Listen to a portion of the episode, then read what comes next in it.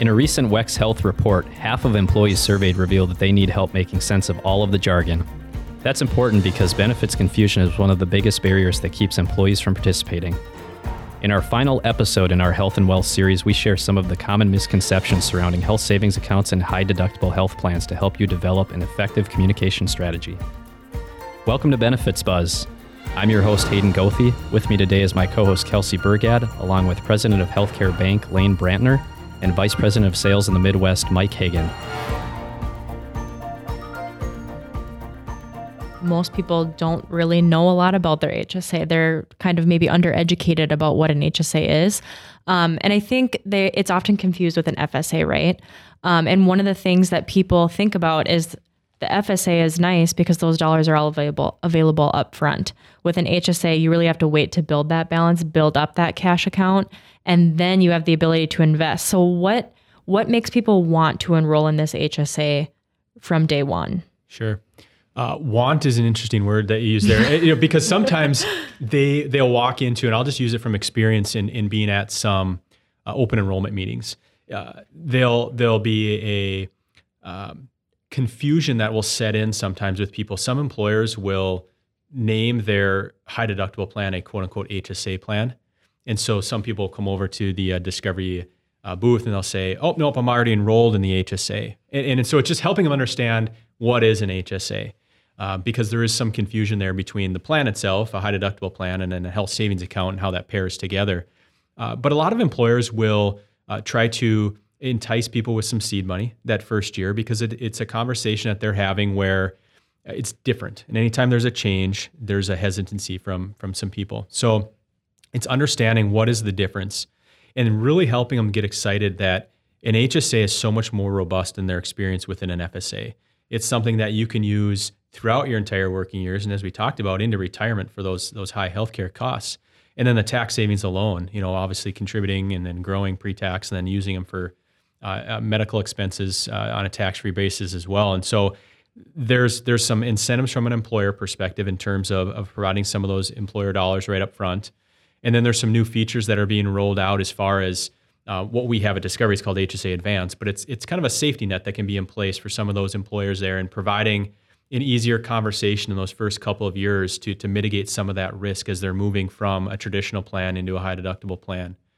Uh, but really getting in, an individual excited about what an HSA can do for themselves, their family, for many, many years is that first part of the process. Because once they start to get it and they comprehend how valuable it can be, you see that light bulb go off, and and, and it's really kind of a cool maturation, if you will, of, of them really understanding that they don't lose those dollars, you know, when that when that calendar flips there. And so there's a lot that goes into that. Education is extremely important.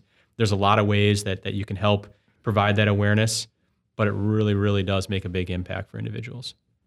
You know, to your to your comment uh, about the misconception, I think Mike kind of hit the uh, you know the FSA piece. You know, interestingly enough, though, when you look at the the history um, from a, a FSA perspective, only about twenty percent of consumers take advantage of an FSA out of an employer group. So if you have 100 employees, only 20 of them are enrolled in an FSA, unfortunately, because it's still a great benefit.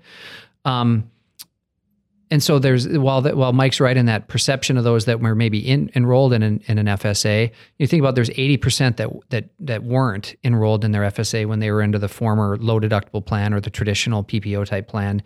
And I think that to me is the biggest misconception that folks have regarding an HSA is that HSA coupled with a high deductible health plan is going to cost me money. And that to me is the biggest misnomer that I think the industry hasn't done as good of a job explaining to folks is that because I've seen a ton of examples and people run through the scenarios and put in their medical expenses um, in the high deductible and the low deductible. And, you know, in most cases, in the vast majority, even without an employer match, but especially when there's a match, it even tips it over more. Almost all consumers are benefited by a high deductible plan with an HSA. And when I say that, sometimes people look at me like I'm crazy. But the diff- the, the main reason is in 2019, that out of pocket maximum is $6,750 for single and $13,500 for family. Included in that out of pocket maximum is copays, coinsurance, and deductibles. So I always, you know, use an example. But if you happen to have something where you have to spend two weeks or four weeks in a hospital, um, you can easily run up a hundred thousand dollar plus tab in the old world where you're having a 10 or 20% copay or coinsurance on that, you're on the hook for 10 or 20 grand, right? If you're you have a $6750 out of pocket maximum, if you have a $100,000 bill and you have a 20% coinsurance, doesn't matter. You're not going to pay 20. Your out of pocket max is 6,750. And so that's one of the things I think people that have some chronic issues or things that um, have had big big hospital bills, that high deductible plan coupled with an HSA, in a lot of cases, even for folks that have high medical expenses, will save them money. And I think that's one of the things that is the biggest misconception about an HSA is that it's only good for folks that aren't sick because that's not that's not accurate. It's so funny that you say that because I was helping a family member who I shall not name on the podcast um, compare the traditional plan to the high deductible health plan because it was being offered through their company for the first time. And the out of pocket max was $10,000. And they were like, oh, I will never enroll in that. That is so high. There's no way that is cheaper than the traditional plan. And I went to the Discovery Benefits website, pulled up the calculator, and I plugged in all the information and spent way more time than I should on anyone else's open enrollment other than my own.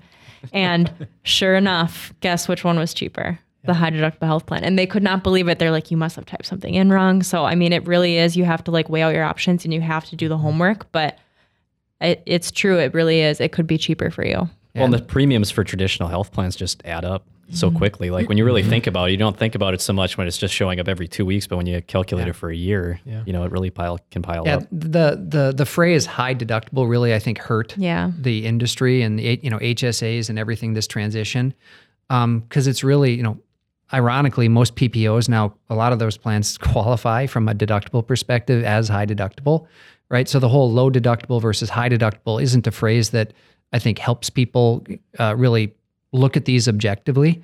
Um, they kind of go in saying oh this is high deductible this is bad.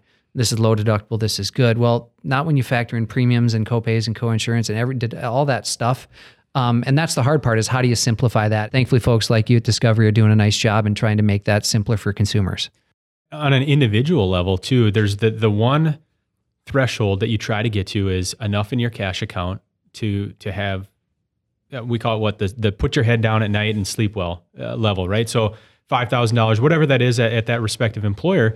But once you hit that threshold you can really rest, rest well because you have enough if something catastrophic happens unexpected that you have the money in your account to be able to pay for that expense there. And then on top of that it can just continue to grow and grow and grow that is is is really that education where you can help people to your point kelsey about seeing the difference in the costs oftentimes misleading or, or different than what somebody would expect the results to be. But once you can help them understand that once once they have enough money to pay for something that's completely unex- unexpected now they're going to really start to see it. They're going to rest well but they're going to really start to see the benefits of that money growing over and over and over over time. And if you have a year where you don't use it that's awesome. You've been healthy and and you don't have to worry about you know refunding it you know next year like an FSA.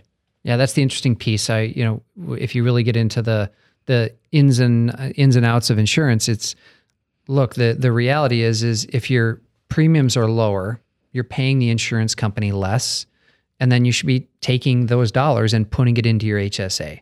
And if you don't spend them, the HSA is yours. The reality is is if you're paying those pre- a higher premium to the insurance company, and you end up not using them, you don't get to keep them; they do. And so that's kind of the the thing when if you really try and simplify it, that I think helps people understand. Oh, okay, now I get it, right? Um, where you're taking some of those savings and, if you will, investing it in yourself. And if you end up having to use it, it's no really no different than if you were paying higher premiums. But if you don't, you get to keep it versus the insurance company. And that to me is a, is, I guess, as simple of a way as I can explain it to try to help people kind of comprehend why they would want to go down the path of having a an HDHP coupled with an HSA. We usually challenge our listeners to to do one thing with every podcast episode. Um, just on this topic of HSAs and health and wealth, uh, is there anything you would like to challenge our listeners to do? the challenge that consumers have and those that are in the HSA is to spend some time um, learning about them. Because as I mentioned, around the high deductible is usually better for everybody, um, not, or most people, um, not just a few. Um, I don't think many people understand that, but if you spend some time, you'll learn that very quickly about it.